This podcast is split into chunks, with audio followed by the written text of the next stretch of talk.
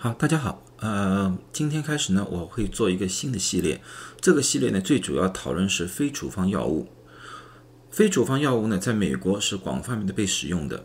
至今为止呢，我们知道大概有两百多种不同成分作为非处方药物在市面上面，而这些两百多种的东西混合在一起，又产生了大概三十万种不同的市面上的产品。有些呢是里面的成分相混合而造成一种新的非处方药，而有些呢是从不同厂家，所以呢，往往对于很多人跑到药房里面去买药的时候，大家都不知道该如何选择。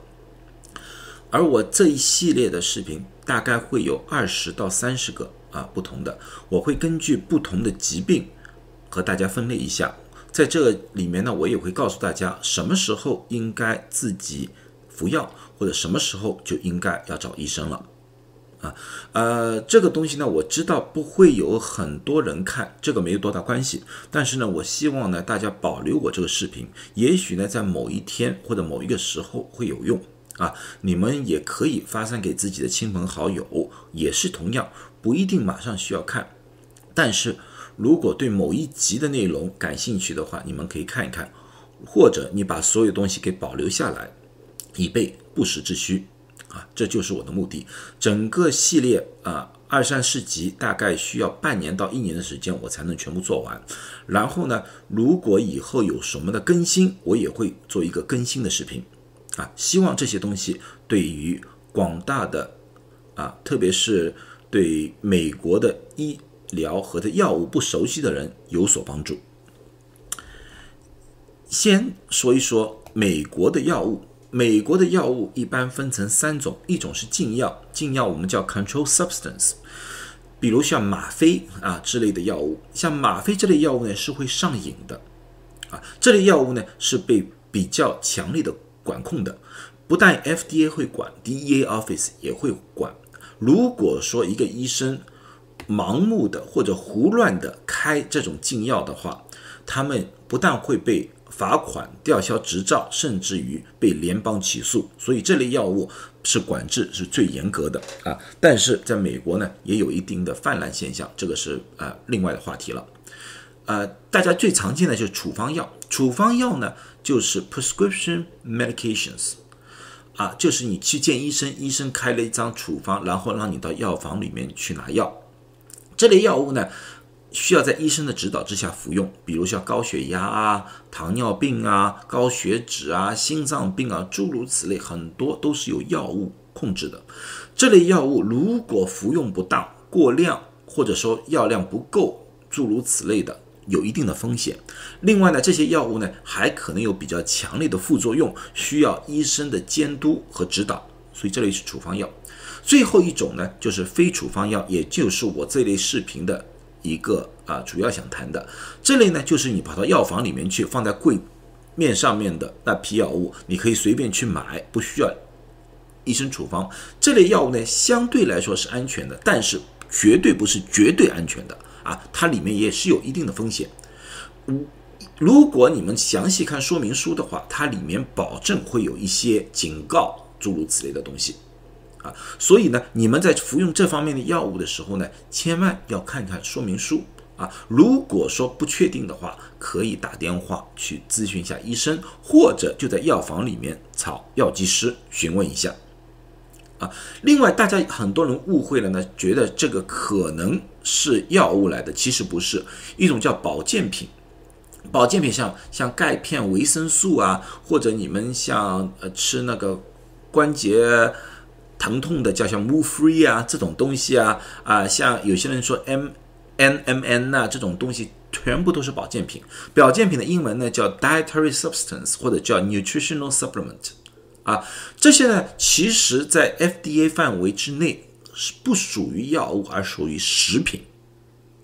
属于食品，所以很多人就说啊，保健品是 FDA 批准的。对，保健品是 FDA 批准，FDA 只是批准它成为一种保健品，是一种食物，而不是药物。所以保健品在药瓶上面是不能说自己能治某某某某疾病的。它可以说个大概，它可以说啊，我可以提高你的免疫能力啊，我可以让你呃行动呃快捷一点，诸如此类的，它不能说直截了当的说我可以治某某疾病啊。谁能说这种东西呢？往往呢就是一些呃一些就是自媒体，他可以这样说，他不能为那个药厂说，他可以自己说啊，我觉得这个是治某某毛病的，这个 FDA 不能管，也不管，这个是言论自由啊。但是呢，药厂本身他不能说这个。啊，一说能治某某病，它就是属于这三种药之一了，它就需要做临床测试。而保健品是食物，就不需要做临床测试。啊，这就是 FDA 对药物的定义和分类。那么自己服用非处方药有什么好处，有什么害处呢？好处非常明显，省时间。举个例子说，你晚上吃完一顿晚餐，然后一下子觉得胃酸过多了。啊，你你如果跑去药房买一瓶汤回来吃了，哎，问题就解决了，你觉得很好，很很快，不但省时，而且方便，因为超市啊、药房里面都可以买得到，便宜，而你不用见医生，你见一次医生，哪怕有保险，也要付二十多块钱，而这个买一瓶这种汤的话，可能就五六块钱就可以解决了。所以说，从省时、方便、便宜来说，这个非处方药。确实有非常大的好处，而且呢，对于一些比比较简单的普通的不适，头疼啊、脑热啊、低烧啊这种情况啊，往往是得到很好的控制的。特别呢，适合一些旅游的人士，那些人是跑到美国来旅游，或者说啊，你去到其他州去旅游，身边有没有带很多的药物？那么你随随便便买一点药物，把这个病情或者症状给控制住了。啊，那么就可以玩的比较高兴一点，玩的比较高兴。但是这方面也是有它的风险的。哪些风险？第一个风险就是和处方药物进行冲突，因为在美国有很多人由于各种原因在服用处方药物，而一些非处方药和那些处方药物有些时候会有一定的冲突的。啊，最常见的就是阿司匹林，阿司匹林它是会造成血小板减少的。啊，如果说他已经在吃一些呃血液稀释的药物，你再吃阿司匹林的话，那会就增加了出血的可能性啊，可能性。另外呢，那个非处方药呢，也可能和一些基础疾病有冲突。举个例子说，治疗鼻塞的一些药物，因为在治疗鼻塞的药物呢，它有可能会增提高心跳，增加呃提高血压，所以说如果你已经有血呃，高血压诸类情况的话呢，这个和你的基础疾病也可能进行一些冲突啊，这个需要知道。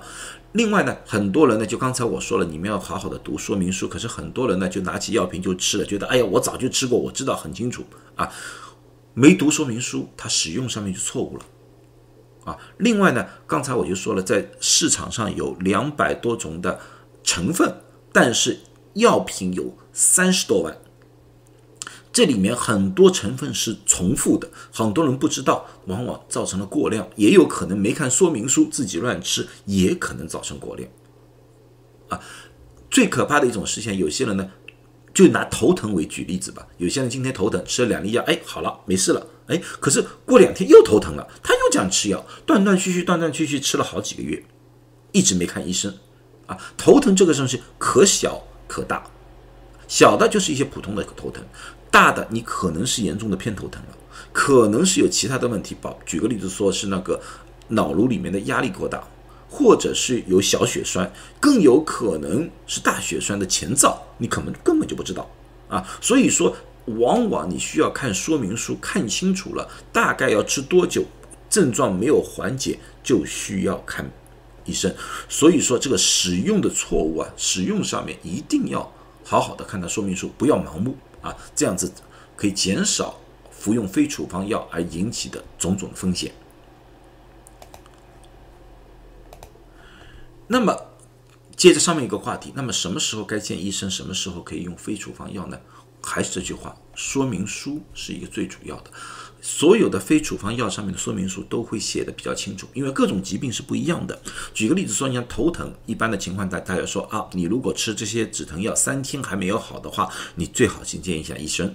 但是你胃酸过多就不一样了。胃酸过多，你如果说因为吃这个胃酸过多的药物，往往不是一天两天就可以见很大的效果的。一般会说你两个星期左右还没有好的话，那么建议你见医生。所以不同的药说明书上面的指引是不一样的，大家要好好的看一看啊，不要过度的盲目或者自信。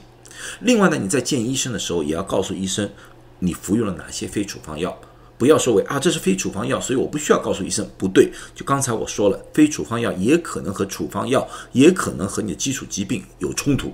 这些东西要让医生去分析一下比较好一点啊。当然，更加直接的一个方法，就在你在买药的时候，直接去咨询一下药柜后面的药房里面的那个药剂师，这也是一个非常好的一个咨询的途径啊。那么你在买药的时候，我刚才说了，因为有两百多种的成分，里面一共制造出了三十万种药物，所以说买药的时候千万不要单单看药瓶上面的那几个大的字。你看看啊，这几个药瓶全部都是一个名字叫 Tylenol，这些药是不是一样啊？这些药不是一样的，这些药是不同的啊。它里面有一个成分是一样的，叫 Acetaminophen 是一样的，但是。像这个、这个、这个这些里面都有其他的附加成分啊，所以说你如果只是为了退烧，你不是想睡觉，你就不需要吃泰兰道 PM。泰兰道 PM 是为了什么呢？是为了睡觉用的啊，止疼睡觉用的。如果你的睡眠不好，那么你和吃这个混合挺好。但是你睡眠挺好的，你就不需要吃这个，因为这个有个很大的副作用。什么副作用？第二天起来你可能头晕脑胀，开车都开不了啊。所以说你不要单单看药瓶上面这个大的词，而是需要看里面的有效成分，叫 active ingredient。